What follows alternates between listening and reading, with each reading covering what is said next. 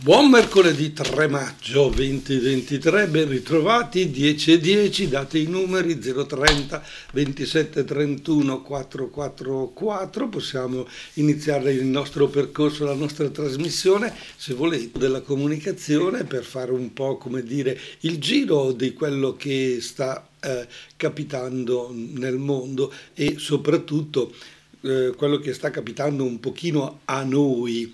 Eh, nelle ultime trasmissioni ho fatto molto accenno a quella che è la cosiddetta intelligenza, quella capacità del computer di, di scrivere da solo, per esempio, un articolo, da comporre un brano musicale, una canzone, eh, quello di, come dire, così anche inventare delle poesie, eccetera, eccetera. Cioè, mente umana, quella capacità della mente dell'uomo di inventare, di scrivere delle cose per comunicare quello che si prova, l'intelligenza artificiale che non prova un bel niente, perché non ha un cervello, non è come noi, però è in grado di costruire articoli, è in grado di scrivere libri, è in grado di è in grado di fare tante, tante cose, ma eh, guardando appunto nel mondo dell'intelligenza artificiale scopriamo che è importante per ciascuno di noi porci una domanda fino a che punto la tecnologia deve avere il sopravvento sull'uomo e fino a che punto l'uomo può e deve eh, rifiutare la tecnologia o l'intelligenza artificiale. Ecco, Innanzitutto, come sempre, possiamo partire da una riflessione molto chiara e mettere i cosiddetti puntini sulle i. Bene, non esiste una tecnologia buona, non esiste una tecnologia cattiva, esiste una tecnologia con grandi potenzialità, che però deve essere guidata anche da solidi principi etici, cioè questa tecnologia deve avere una persona o una istituzione che tutto sommato mette delle regole, i cosiddetti paletti. Se eh, questi principi etici non sono controllati con estrema precisione, questi strumenti possono addirittura produrre risvolti inattesi e anche potenzialmente pericolosi. Per esempio, perché queste parole non restino soltanto dei principi, Andiamo a vedere che cosa è già successo là dove hanno utilizzato questa intelligenza artificiale in una determinata situazione.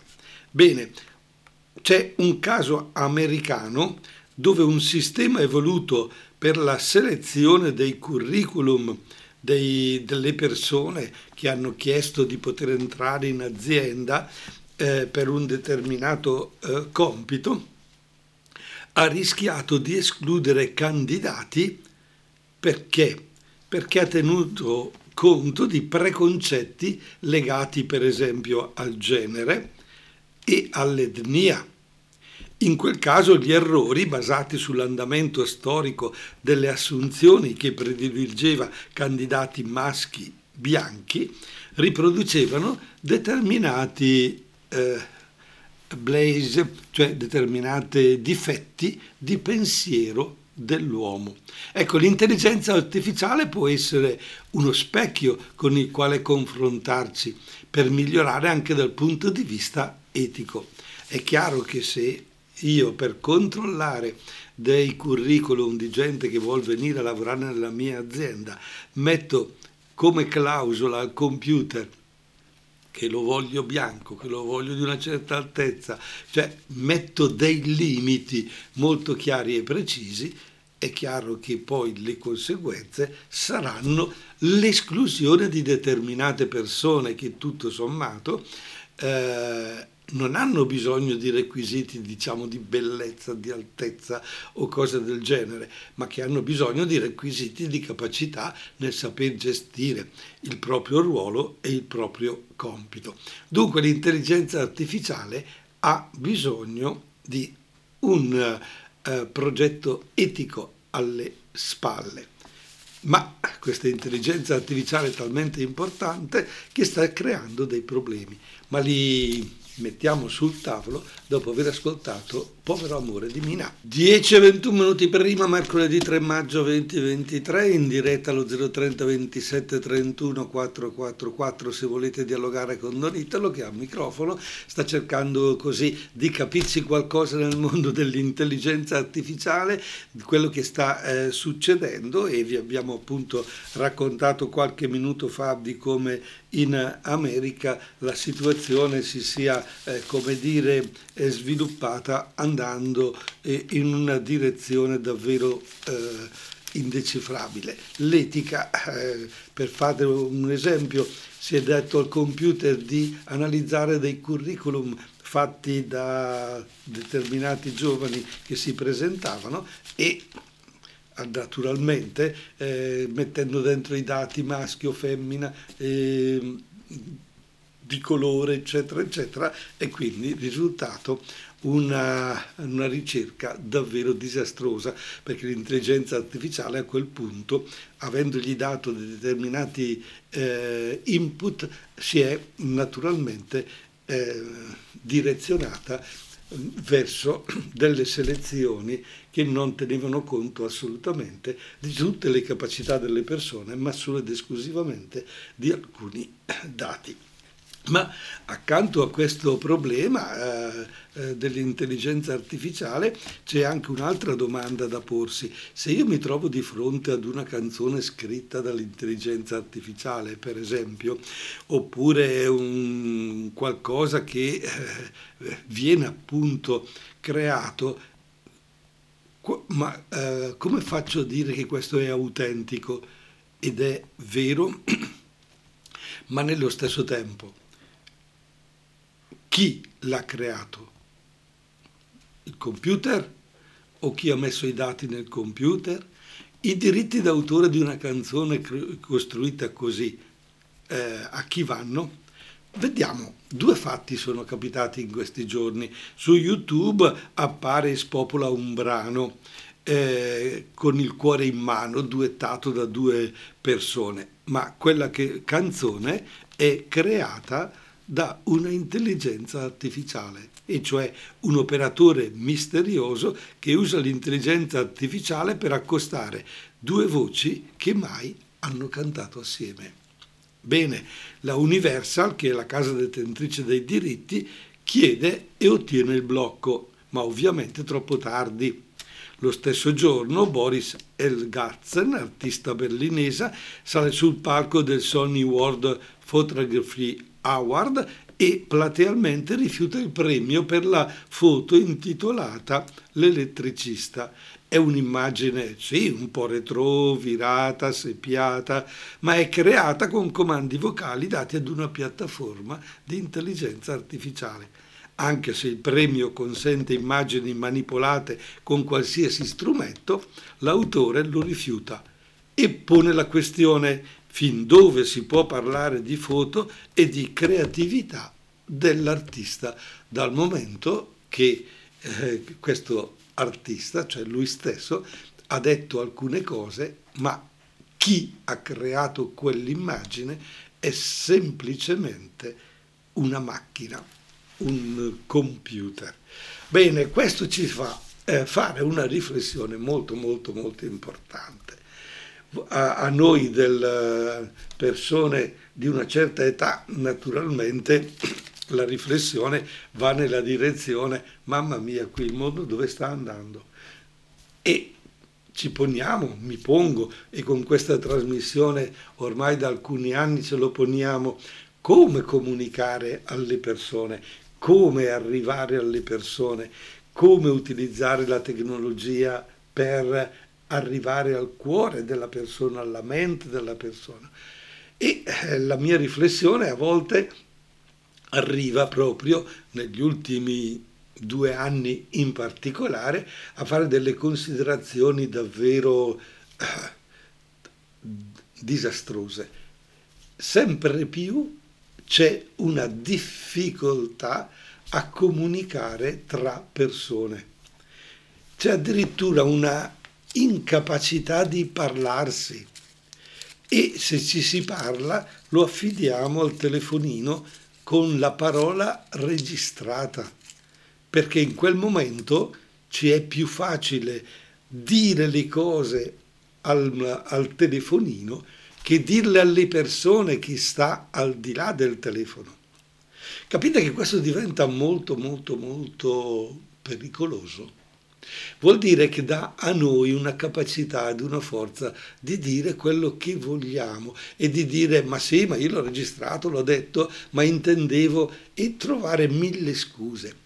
Mentre invece quando sono tra virgolette in diretta con la persona e l'unico mezzo è questo telefono, questo microfono, questo altoparlante che amplifica la mia voce e la fa arrivare all'altra persona, questa comunica anche un'emozione, comunica magari una difficoltà nell'esprimere la parola. Lo scritto no, sì, potete metterci qualche puntino di sospensione, potete metterci qualche punto di domanda qualche punto interrogativo, ma mai, mai darete quella capacità emotiva che la voce ha nel momento in cui volete esprimere condivisione, solidarietà, gioia, partecipazione, oppure invece distacco, separazione.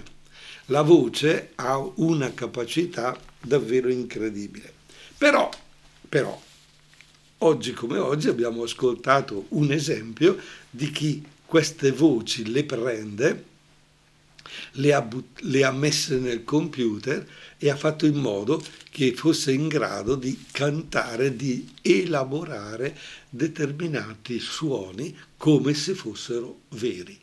E allora noi abbiamo un supporto tecnologico, in questo caso il telefonino o il DVD o la televisione, eccetera, che ci propongono una voce, un duetto di voci riconoscibili, ma queste non hanno mai, mai prestato la loro voce, mai prestato la loro emozione, mai dette quelle parole pronunciate uscite dalla loro bocca. Noi stiamo andando verso un mondo, un mondo ipertecnologico che tutto sommato può travolgerci, può, eh, come dire, catapultarsi su di noi e addirittura fare in modo che tu come persona non esisti, esiste il tuo eh, avatar, no? Eh, anche qui ci stiamo ormai andando col metaverso, con tutti questi strumenti. Ebbene, io ho il mio avatar, io rappresentato dal mio avatar, ma chi in quel momento guida l'avatar? Io? Allora d'accordo, può essere, ma se è qualcun altro che lo sta facendo, che lo sta proponendo. E allora verità, finzione, eh, che cosa è più importante? È importante la finzione? Certo, se voi andate a teatro eh, e l'attore finge di essere un altro personaggio. Anche al cinema l'attore finge di essere un altro personaggio, ma attenzione, questa finzione è molto diversa da quella dell'intelligenza artificiale, è molto diversa da quella costruita col computer, perché comunque c'è una persona che interpreta che mette a disposizione tutto il suo bagaglio umano, culturale, di emozioni e di coinvolgimento per creare quel personaggio che a sua volta diventa significativo, anche se finto o se volete irreale perché non esiste nella realtà, ma esiste solo sulla celluloide o nel quadro o in una carta stampata, eccetera, un qualcosa di artificiale, però è passato attraverso la persona. Ecco, non dimentichiamo mai la persona, la nostra persona, l'altra persona, chi di persona agisce.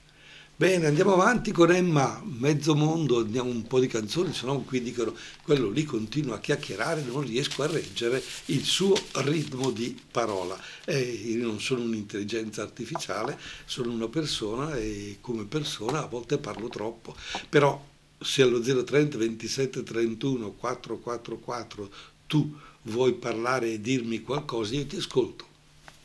Emma Mezzo Mondo, carina, ben ritmata, interessante. Sono le canzoni nuove, probabilmente tra queste ci sarà il tormentone dell'estate, perché noi siamo preoccupati dell'estate, ci teniamo alle vacanze, ci teniamo a viv- vivere al sole, eccetera, eccetera. Ma oggi, mercoledì 3 maggio, è una giornata importante. E voi mi direte ma perché, come mai, che è importante per che cosa? Sì, oggi è una giornata commemorativa per ricordare i giornalisti che hanno perso la vita nell'esercizio della loro professione, perché oggi è la giornata del, dell'informazione, la, della capacità di una convenzione dei diritti eh, dell'uomo, una convenzione europea che riconosce il diritto della libertà di espressione come elemento fondamentale della democrazia. Dichiarazione sulla libertà di espressione e informazione nei media che oggi come oggi ha difficoltà ad esistere, soprattutto in un tempo eh, nel contesto della lotta al terrorismo e nello stesso tempo eh, a livello di eh, giornalismo dal punto di vista della guerra le condizioni in cui lavorano i giornalisti in molti paesi sono diventate molto difficili. I giornalisti sono esposti a violenze, sono esposti a intimidazioni. Ogni anno assistiamo a una minaccia crescente alla libertà dei media in tutto il continente, come dimostra l'ultimo rapporto di 15 organizzazioni per la libertà dei media che collaborano con la piattaforma per la sicurezza dei giornalisti del Consiglio d'Europa.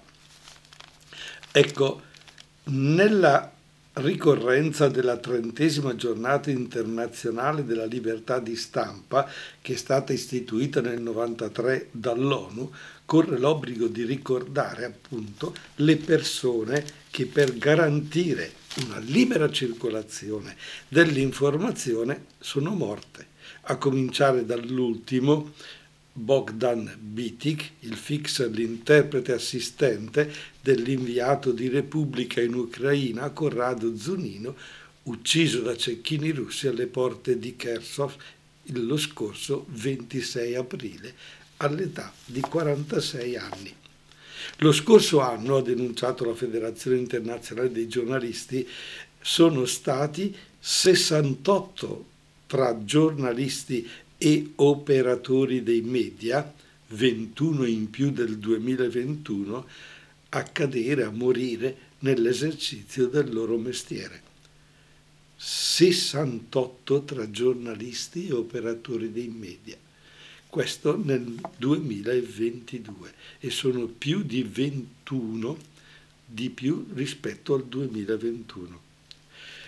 Dobbiamo anche dare altri numeri perché sono persone che dobbiamo tenere conto, eh, tenere presenti nella nostra vita che sono molto importanti, perché alcune di, delle notizie che sappiamo, alcune delle comunicazioni che sono arrivate a noi sono passate anche attraverso di loro. 533 tra giornalisti e operatori dei media sono finiti in carcere, secondo il rapporto senza frontiere riferito ai 180 paesi monitorati. Per restare in Ucraina sono stati finora circa 30. Questo a ricordarci quali costi anche in vite umane perdute o incarcerate abbiano libertà di stampa e di circolazione dell'informazione, la cui funzione sociale, civile, è cruciale nei paesi democratici. Lo ricordava la conferenza dell'UNESCO di due anni fa. Si deve considerare l'informazione come un bene pubblico. Il futuro della libertà di stampa è dunque il futuro della democrazia. Una responsabilità da condividere che non spetta solo agli operatori dell'informazione, ma all'insieme dei cittadini. E noi che stiamo da questa parte della radio, dalla parte del microfono, che cerchiamo di dialogare con voi che siete ascoltatori, vi lanciamo proprio questo monito, vi lanciamo questa collaborazione stretta, importantissima tra noi operatori dell'informazione, ma voi insieme di cittadini. E l'informazione è un bene pubblico e l'arrivare a, far, a conoscere quello che succede nel mondo è importante e passa attraverso appunto la comunicazione.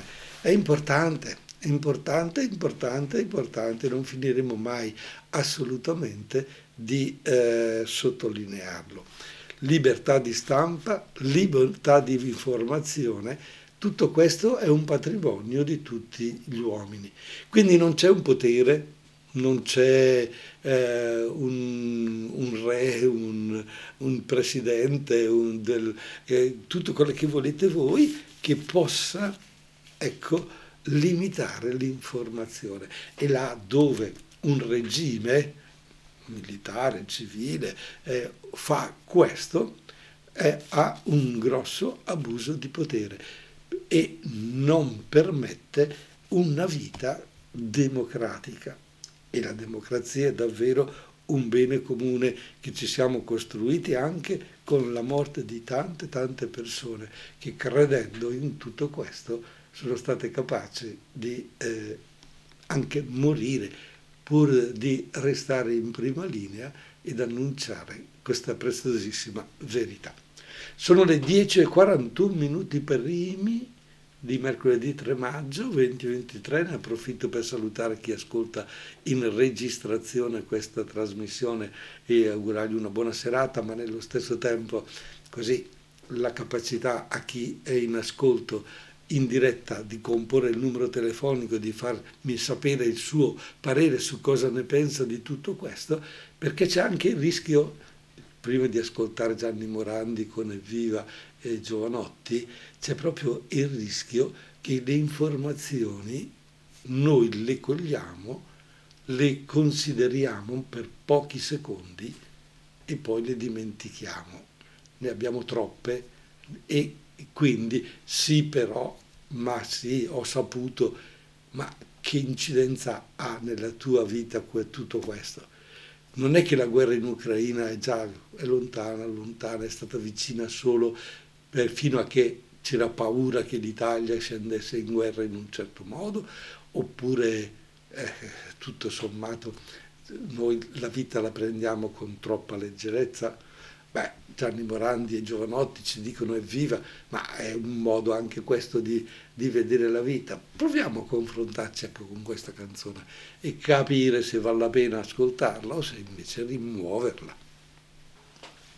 Evviva, evviva, bene, siamo sempre così sul leggero naturalmente e che cosa, che cosa si deve portare via poi da quello che ci viene comunicato naturalmente eh, passa attraverso la riflessione. Bene, siamo passati dalla riflessione su un argomento importante e questa canzone ci ha alleggerito un po' e adesso siamo pronti ad affrontare qualche, eh, qualche cosa d'altro oppure siamo pronti per un'altra canzone, siamo distratti da, da qualche altra proposta. Ebbene, eh, c'è un bellissimo esempio che vorrei comunicarvi, che ho letto così nei giorni scorsi dice immaginatevi di entrare in un bar, appoggiarvi al bancone e ordinare un caffè. Bene, istantaneamente vi, vi, il cameriere vi serve una damigiana da 25 litri di caffè. Beh, cosa fareste? Bah, un minimo, minimo un salto indietro stupefatti e uscireste spaventati da quel bar. Ecco, qualcosa di simile, chiedi un caffè e te ne danno 25 litri, sta capitando senza che quasi ce ne accorgiamo a tutti noi quando entriamo in internet. aprendo un qualsiasi browser per navigare in rete, chiediamo informazioni per il nostro argomento, noi ne chiediamo alcune e lui ce ne propina centinaia, migliaia, milioni o addirittura miliardi.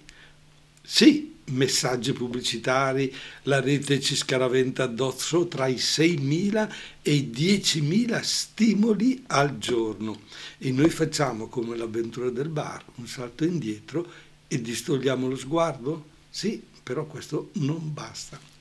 Provate a pensare che eh, quando abbiamo tra le mani questo telefonino e abbiamo un po' di tempo, e, lo, e, se poi lo fanno i nostri ragazzi ancora di più, eh, ogni 15 secondi noi cambiamo argomento, ci arriva uno stimolo totalmente diverso. Perché? Perché in Facebook, in Instagram, TikTok sono questi i tempi per fruire di un qualsiasi argomento. E questo ci condiziona ci condiziona. Se io ho 6.000 stimoli, 6.000 argomenti, 6.000 o 10.000 al giorno, la mia testa come risponde? In che direzione va? Quali sono le cose vere, quali sono le cose giuste tra questi 6.000 e 10.000 stimoli? Dove arrivo? Dove, dove mi aggrappo?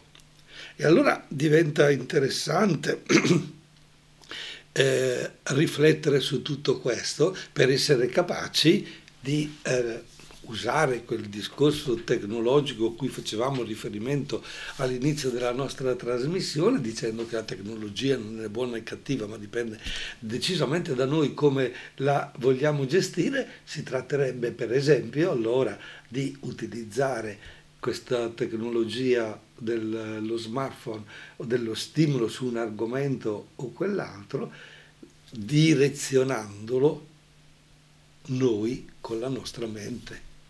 Sarebbe come dire, siamo abituati a guidare un'automobile e giustamente il volante lo teniamo noi. Siamo noi che accompagniamo la macchina a girare le ruote col volante per fare una determinata curva o per fare la rotonda siamo noi che guidiamo questo.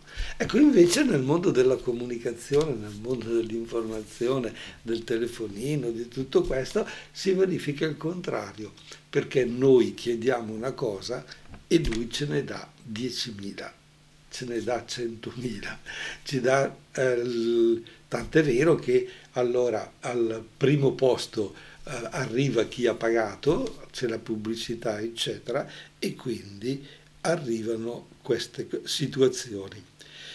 Un'altra cosa però che si verifica a questa evidente assurdità, quindi di dire chiedo una cosa me ne arrivano eh, migliaia o miliardi, eh, si evidenzia il paradosso del bombardamento di questi messaggi soprattutto, soprattutto pubblicitari. E quando io sto guardando un argomento e mi subentra una pubblicità, che cosa si verifica? Che si ritorce contro come un boomerang chi l'ha chiesto in quella situazione. Quindi chi sta facendo pubblicità, per esempio nel mondo del, di internet, eccetera, trova che i risultati sono decisamente fermi se non addirittura stagnanti. Non c'è una, uno stimolo, non c'è una risposta da pausa da parte di chi ha visto quei messaggi. Eppure dicono, i dati dicono che è stato visto da 100.000, quel messaggio è stato visto perché ormai è, è ipercontrollato, ma io di riscontro non ne ho. Perché? solo il 14% dei consumatori ricorda l'ultimo brand che ha visto, con il quale è venuto a contatto per quanto riguarda la pubblicità. Quindi su 100 solo il 14, su 1000 solo 140, su 10.000 solo 1400. Sono dei numeri per quanto riguarda la pubblicità davvero irrisori. Quindi lo studio secondo uno studio approfondito, l'80% dei consumatori si dice più propenso ad acquistare prodotti da brand che offrono loro esperienze personalizzate, cioè il contrario del classico stimolo superficialissimo del web. E allora cominciamo a capire che qualcosa si sta muovendo.